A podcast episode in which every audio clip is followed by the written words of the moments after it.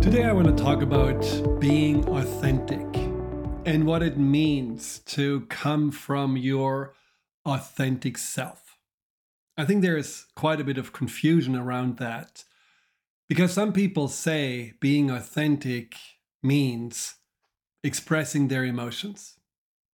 I heard from a client who told me that uh, one of her cousins was authentically showing complete discontentment during Christmas because he didn't really get the gifts he wanted. And by basically sharing with everyone how disappointed he was and how much he feels that no one really cares and no one really understands him, he thought he was being authentic. I just don't want to be fake anymore. I want to be real. And I think we know those cases where we feel that maybe after this whole COVID pandemic more than ever, that people feel encouraged, emboldened, having the right to just say whatever is on their mind, having their emotions on their sleeves, sharing their anger with anyone who doesn't walk away, letting their discontentment out in completely unfiltered ways, all under the disguise that this is authentic. But if sharing our emotions is being authentic, does that mean that we are our emotions? Well, I hope not, because my emotions can be sometimes all over the place. So that means my authentic self would be kind of all over the place. And we all know that our emotions can also come from an triggered ego. That part of us that may feel insecure, out of control, uh, maybe not good enough or needing more because it feels less. Well, if our ego is our authentic self, well, I guess all we can do is just run because I certainly don't want to be just my ego. I know it's a part of me, but there is something greater that I want to identify myself with. There is something which is my truth, which is ultimately what the authentic self is all about. The truth, that unique, essential self that only exists in one person. All of us are unique, and all of us are unique in our authenticity. So, how do we discover this authenticity? And how do we live from that authentic self? So, if our emotions are not really our authentic truth, are our thoughts our authenticity? Probably not, because they're also just like our emotions, not always really consistent. And sometimes we may think things that we actually later on regret or wonder how in the world did I come up with that. Same with our actions, right? It's great if we feel our actions are really the authentic expression of who we are. But then again, we may also feel that we often do things we don't really want to do, that don't really feel true to ourselves, but we still feel we have to do them. It's a little confusing. How do we feel our who we are is authentic. That's where I feel many people take shortcuts because it's almost as if we are constantly aware of our authenticity by birth, which is actually not the case. Well, I think when you're born, you probably have only one awareness of yourself, and that is your authentic self. But then when you grow up, much more often than not, you're told that you should be someone that you don't really want to be. Or you are told you have to think a certain way, or you're told that you have to suppress your feelings because they certainly are not wanted. And so you're, lo and behold, formed and conforming into a version of yourself that may be very acceptable and maybe for some people lovable, but is that really who you are? So the work to find your authentic self is kind of an excavation work where you have to spend some time with yourself and figure out what is really who I am. That's one of the key questions. Who am I? And what's really important to me? And what do I prefer? What do I want? What don't I like? What are the things that I find make me happy and are of purpose to me? And all of those questions we usually are not asked and don't ask ourselves. This is where, especially now, that there's so endless amount of distractions available to us. Especially now, it's way more common and maybe way more easy to not pay attention to ourselves and this way disconnect from ourselves than to be connected and to really try to gain a different and a deeper awareness of who we are. And that is also the reason why so many people, when they do spend time with themselves, maybe because they're not in a relationship, or maybe they are living by themselves as they move to a different town, well, so many people feel uncomfortable with that stillness, that being with this stranger who is them, because they don't take, like most of us, any time and energy to finding out more who we are. So if you know anybody who says, I just want to be authentic, and that person hasn't really spent time on figuring out who they are, you know it's just something they say to themselves as maybe an excuse for not really okay behavior, but it's not necessarily based on their truth.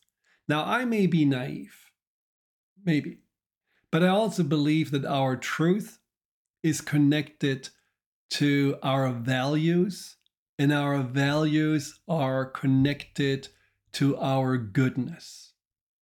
I believe most people, maybe all of us, have a core of goodness inside of us, and that most of us, maybe all, are here with the potential to be of service by sharing who they really are.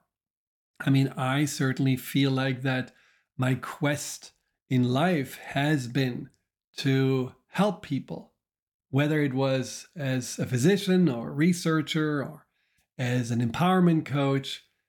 Helping people to navigate through life is something that has been with me since I was a child. And that is a part of my truth. So, what you may want to ask yourself is what are you standing for? What do you feel you are in alignment with? The things that are your core values, the things that you know truly describe who you are. Because when you feel your values, when you know that there are values such as, let's say, compassion and understanding, and really the root of your being, then you also know that coming from this understanding and compassion may be completely opposite of that impulse of lashing out and being angry at someone. You know, someone told me this story recently of a father acting out at a birthday party where it was the party for his son, but the father just got completely drunk and wasted and and mad and didn't really want to be there. And then the son, who is a very caring and kind person, just exploded and accused the father of just being useless and not wanted. And it became almost physical. Well, the father left eventually, but the son felt horribly afterwards because he realized the father is an old man who is basically an alcoholic and doesn't really want help and maybe cannot really help himself. But he, the son, who is kind and caring, let his emotions get the best of him. And he, in many ways, attacked an old, fragile man who didn't really know what he was doing.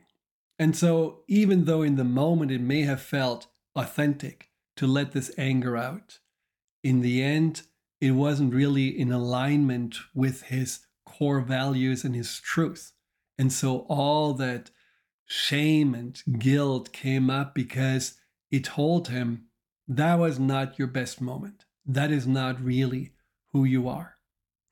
So, what we sometimes can actually find is that when we act with the impulse of our emotions and maybe our ego, and then later on we have feelings that make us regret what we did, those feelings may actually lead us back to understanding more what that true self, that authentic self, maybe that higher and better version of ourself really would have wanted to do instead. So it's not always the case that the first response is the true one. It may actually be that in order to connect to our authenticity, we have to take a little time and reflect, ideally before we act out. But sometimes it also is just helpful to learn from our mistakes and learn from those reactions that were not authentic and then adjust again to our values. And, you know, maybe sometimes even apologize. So let's say you know from just observing yourself and and connecting more to your core values, which I did another podcast a while ago about that you can check out on my YouTube channel. So when you are aware of that value of respecting others, and also having a sense for their struggles, being empathetic, having a, a deeper comprehension of what people go through. If those two are values of yours, and then you are having your uncle talk, you know, in racist and homophobic ways, making jokes that are completely inappropriate. The authentic way would be to say, please stop. I really don't want to hear this. This is not really what I believe in, and I find it very wrong of you to even share something like this or think something like this and then just have a boundary. On the other hand, you may have the same values, you know, this kind of understanding for others and feeling that you want to respect them and have empathy for them, and you're invited to a birthday party, but you really don't want to go. You're feeling like, ah, I have not had enough sleep. I was working all week. I'm in a kind of foul mood. I don't want to go because I have to pretend to be happy. Well, if you know that not going, not showing up, could really hurt the person who was looking forward to this party, and if you know that being wrong authentic by throwing a negativity bomb onto the party and just saying how bad you feel would also be not quite nice and not in alignment with your values of respecting others and having empathy for them, the more authentic way to deal with it is to spend some time before you go to recenter yourself. Maybe it is important for you to just let your you know negativity angst or frustration out by writing about it or talking with a dear friend or a coach or a therapist about it by spending some moments to meditate by going out and taking a walk and just really refreshing yourself so that when you go to the party you can show with the aspects of you that are positive and uplifting, and you can celebrate that important day for your friend because you know that this is how you can be of service. So you can see that being authentic is also being responsible for yourself and being responsible in how you are affecting other people around you. Because in the end, when we are just doing things like expressing our emotions or acting out because that's what we feel like in the moment. and we are hurting deliberately those that care about us. That's not authentic. That's simply selfish. So let's, as an analogy, use the difference between climate and weather. So, for example, Florida has a subtropical climate. That would be your authentic self. But then there's also weather, and sometimes it can be freezing cold and in a rare event, even snow. But that coldness doesn't really define the climate, just as your, let's say, anxiety or anger or disappointment that you want to express authentically doesn't really define who you are. It's just a little expression. Or your physical body. Your body as a whole would be your authentic self, and then the little pinky that may act up or has pain or whatever it is may be just that part of you that, because you don't like it, you may identify yourself with. But it's still not all of who you are. So, in order for us to really connect to our authenticity, we do have to do some work. And we have to really look inside and try to better understand ourselves. We have to search and also uncover that what we believe we are and that what we have made believe we are, all those false imprints and programmings we have to tease away. That's just the job we have to do to get connected to our truth. And then we have to learn to accept ourselves, that our authenticity, as organic it may be and is certainly always growing and evolving, is also something that doesn't have to be perfect, doesn't have to be infallible, doesn't have to be omnipotent. It's just who we are. And when we have self acceptance, we can then, from that knowledge and that self awareness that we have gained through the searching, also take more responsibility for what is the higher good for ourselves and others. What is the way we want to show up in the world? And even if sometimes we have to swallow our pride or not show our emotions or pretend in the moment that we feel a certain way, even though we have a hard time to really connect to it. If it is actually something that is more in alignment with our truth, as I said before, because it is about respecting others, it is about respecting our values and expressing our goodness and being this way of service, it is way more authentic than just acting out like a child who has a temper tantrum. So when you have a situation where you want to let your emotions run wild or you want to act in a certain way, and it feels very strongly and in some ways overwhelming, just take a moment and ask yourself, why? Why do I want to do that? Is it because I feel I need to show people how hurt I am? so that they actually stop hurting me. Or I want to punish the people that are misunderstanding me so that I finally feel some kind of a revenge. Or I need attention because I don't get enough of it. So if you really notice all the whys behind why you want to do something, then you can ask yourself, is what I'm doing really the most in alignment with who I am. So, rubbing people right in the face that they are not doing what I want them to do, or they're not treating me the way I want them to, be, uh, to treat me, is that really the best I can do in regards to creating connection, to creating understanding? Or rather than being all upset and maybe accusatory? Is there another way to show with greater vulnerability and truthfulness what is really going on?